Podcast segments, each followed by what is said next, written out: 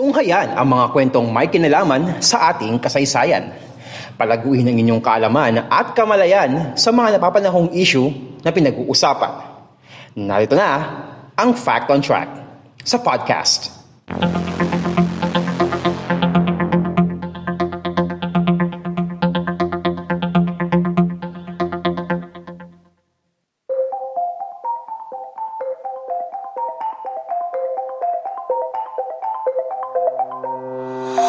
Kwento kasaysayan, kalaman at mga napapanong usapin sa lipunan Fact on Track sa podcast. Tayo po ngayon ay napapakinggan sa Spotify, Anchor, Pocket Cast, Google Podcast at sa Red Circle. At napapanood niyo po itong video na ito sa YouTube, sa Facebook, sa Instagram at sa TikTok. Kung kayo po ay nanonood sa ating YouTube channel na Podcast ni Mans, don't forget to subscribe and click the notification bell button para masundan niyo po yung mga susunod na episodes ng Fact on Track sa podcast at gayon din po sa G P S Podcast. And also, sundan niyo rin po at ilike ang ating Facebook, Instagram at TikTok account Podcast ni Mans. Last year dito sa Fact on Track sa podcast, meron tayong pinag-usapan noong buwan ng pag-ibig din. Okay, last year yon. Saan pinag-usapan natin sa ating two-part series ang buhay, pag-ibig ng ating pambansang bayani na si Doctor Jose Rizal.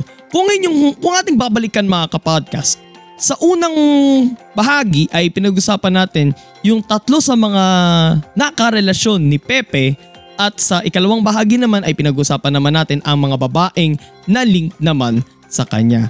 At ngayon ulit na buwan ng pag-ibig, kwentong kasaysayan ulit tayo ngayon na kung saan ang feature naman dito sa episode na ito dito sa Fact on Track sa podcast ay ang love story ng Nandito sa Harapan Ninyo.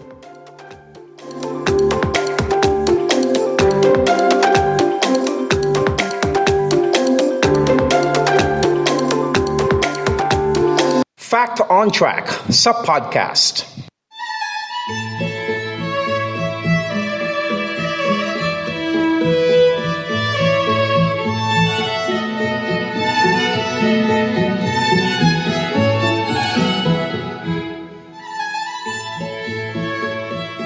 Nang maulilas sa mga magulang, nagsimula si Andres Bonifacio at ang kanyang mga kapatid na magtinda ng mga baston at abanikong papel. Nang magbinata naman, naging ahente naman siya sa Fleming and Company na isang English company na nagsusupply ng mga construction materials para sa mga binubuong istasyon ng tren. Napromote siya at naging broker naman ng mga tinitindang tar, ratan at iba pang mga produkto ng kumpanya. Nagtrabaho naman si Andres bilang bodegero sa C. Fressel and Company na isa namang German company. Dito ay tinitingnan naman niya ang inventaryo ng mga produktong ibinenta at nakaimbak sa bodega. Nagsilbi rin siyang aktor sa kanyang itinatag na teatro, ang Teatro Porvenir, kung saan nakasama niya ang kanyang kaibigan at kapwa theater, theater actor na si Macario Sakay at ang manunulat na si Aurelio Tolentino. Sumali rin si Andres sa isang samahang pansibiko na itinatag ni Doctor Jose Rizal, ang La Liga Filipina. Subalit noong July sixth, eighteen ninety-two, dinakip ng mga Guardia Civil si Rizal kung kaya't nabuwag ang La Liga Filipina at nahati ito sa dalawang paksyon. Ang Cuerpo de Compromisarios na siyang nagpatuloy ng layunin ng La Liga Filipina at ang Katipunan na itatatag din na Andres at ng kanyang mga kaibigang sina Teodoro Plata, Ladislao Diwa, Valentin Diaz at Jodato Arellano. Unang ikinasal si Andres sa isang nagngangalang Monica na taga-Tondo rin katulad niya. Subalit namatay si Monica sanhi ng ketong. Tubong kalookan naman ng dalagang si Gregoria de, si Gregoria de Jesus o si Oryang kung tawagin. Isinilang siya noong May ninth, eighteen seventy-five kay Nicolas de Jesus na isang karpintero at naging gobernadorsilyo at kay Baltaraza Alvarez Francisco na tubong Cavite at mula sa angkan ng mga revolusyonista. Tiyuhin ni Oryang si General Mariano Alvarez na siyang mahahalal bilang pangulo ng isa sa dalawang paksyon ng Katipunan, ang Magdiwang.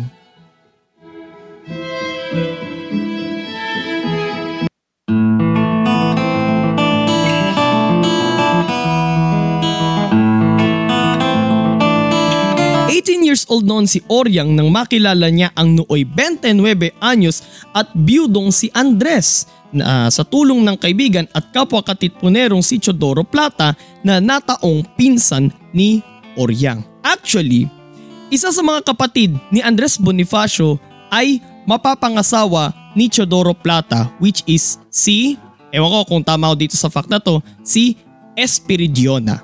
Okay? Una munang niligawan ni Andres ang mga magulang ni Oriang, kung saan sa loob ng halos isang taon ay nagpakitang gilas siya sa mga magulang upang makuha ang puso ng babaeng kanyang sinusuyo. Sana all. Yung iba sa daan pa lang eh.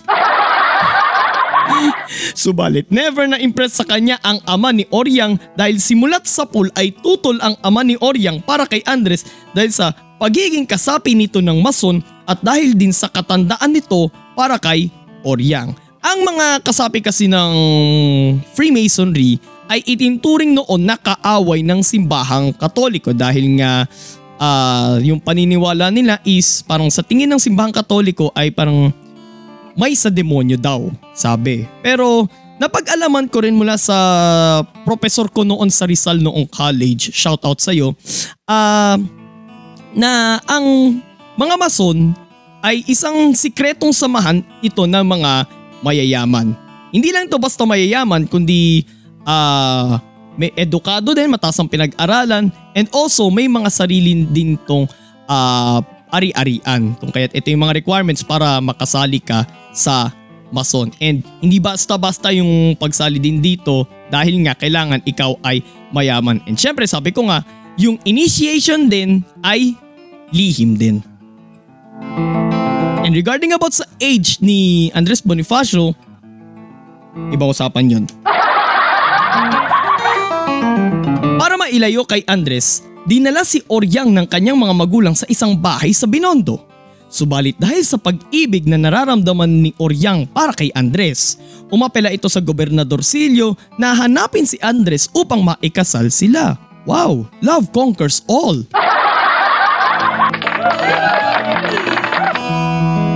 Sa maniwala rin kahit sa hindi mga kapodcast, ang bahay kung saan dinala si Oriang ay ilang kalye lang ang distansya nito mula sa bahay ni Andres.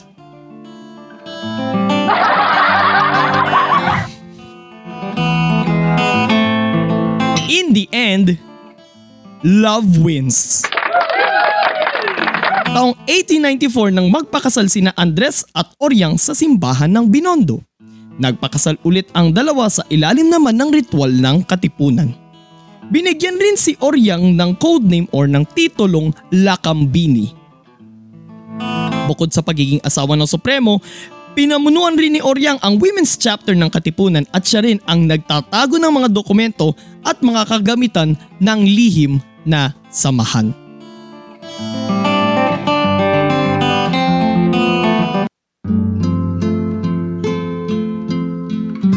Nasubok rin ang kanilang pagsasama bilang mag-asawa ng mga trahedya sa kanilang buhay. Nasunog ang kanilang tinitirhang bahay sa Calle Cervantes at wala silang naisalba ni isang gamit.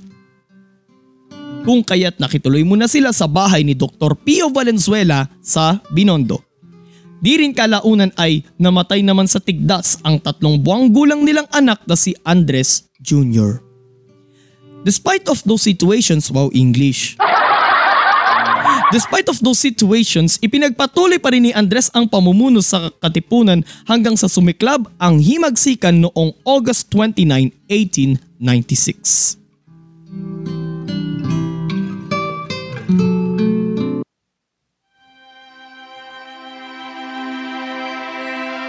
Matapos bumagsak ang Katipunan sa Maynila, nagtungo sina Andres at Oriang sa Cavite. Subalit isa na namang pagsubok ang dumating sa kanilang mga buhay bilang mag-asawa. Ito ay nang arestuin si Andres at ang kapatid niyang si Procopio ng mga tauhan ni Colonel Agapito Bonzon sa Barrio Limbon sa Indang, Cavite noong April twenty-seventh, eighteen ninety-seven. Nagkaroon muna ng engkwentro kung saan napatay ang isa pang kapatid ni Andres na si Ciriaco habang sugatan naman si Andres matapos mabaril ni Bonzon at mataga malapit sa leeg ng isa sa mga tauhan nito na si Ignacio Pawa. Samantalang ginahasa naman ni Bonzon si Oryang.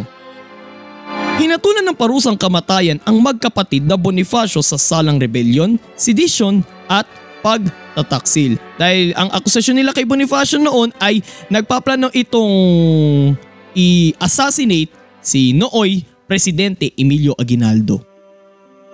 Pero binaliktad ng nooy Pangulong Emilio Aguinaldo ang hatol at ibinaba sa parusang exile o pagpapatapon. Subalit na ibalik rin sa parusang kamatayan dahil sa sulsol ng mga tauhan ni Aguinaldo na magiging banta si Andres sa pamahalan ni Aguinaldo. Naglakas loob si Oryang na magsadya sa bahay ni Aguinaldo upang iapela na pakawalan na si Andres. Subalit tinanggihan ni Aguinaldo ang kanyang apela. May tenth, eighteen ninety-seven nang dalhin sa Mount Buntis or sa ibang accounts pwedeng Mount Nagpatong, pwedeng Mount Tala. Sa Maragondon, Cavite, ang magkapatid na Bonifacio. Sa pangunguna rin ni Major Lazaro Macapagal, dito nila tinuluyan sina Andres at Procopio na ang sabi sa ilang mga accounts, si Procopio raw ay pinagbabaril habang uh, pinagtataga raw si Andres Bonifacio dahil ang katwiran daw ay sayang daw ang bala. Ang nangungulilang si Oryang ay hindi na natagpuan ang katawan ng kanyang pinakamamahal na asawa.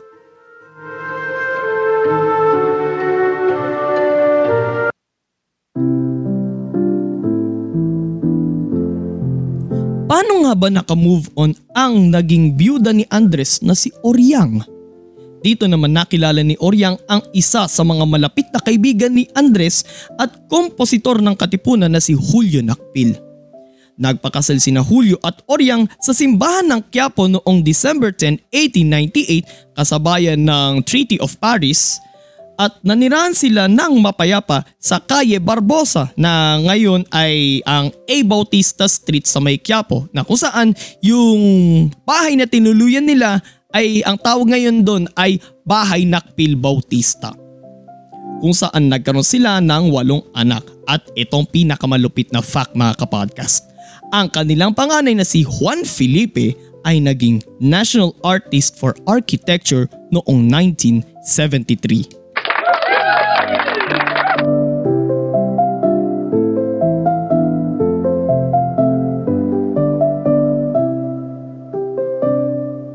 Ito ang Fact on Track sa podcast.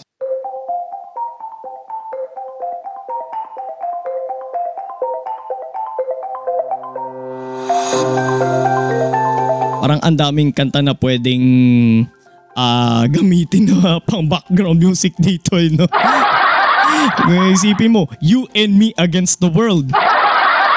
Ano pa ba? Love Conquers All.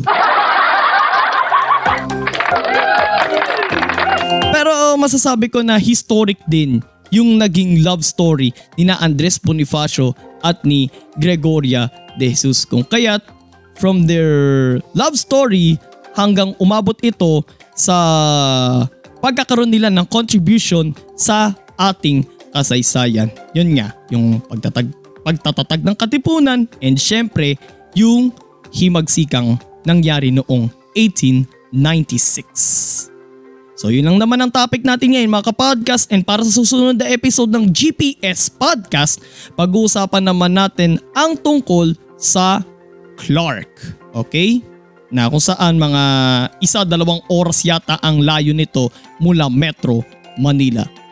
So kung nagustuhan niyo po yung episode natin ngayon mga kapodcast, like, comment, share, and subscribe sa ating YouTube channel na Podcast ni Mans, and don't forget to click the notification bell button. And sundan nyo rin po at ilike ang ating Facebook, Instagram at TikTok account Podcast ni Mans. At sundan nyo rin po ang Fact on Track sa podcast, ang G P S Podcast, ang Endzone with Enzo at ang End One Podcast sa ating mga audio platforms. And maging sa aking mga personal social media accounts, sundan nyo rin po ako sa Twitter at Mans underscore F nineteen ninety-five, sa Instagram at Mans.ninety-five underscore, sa Laika at Mans F nineteen ninety-five at sa Kumu at podcast ni Mans, ako saan every Saturday ay meron tayong Paliga ni Mans tuwing alas nuwebe ng gabi. And also F B Live din ang Paliga ni Mans Monday to Friday eleven thirty a m Ito po si Mans at ito ang Fact on Track sa podcast. Alam nyo ha. God bless everyone. God bless the Philippines. Purihin po ang Panginoon.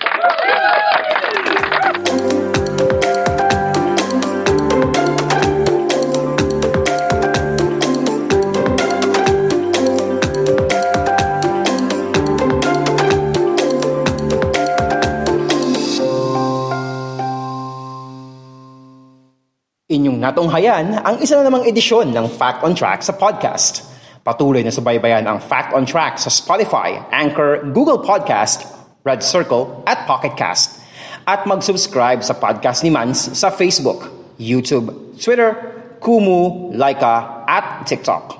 Maraming salamat sa inyong patuloy na pagsubaybay.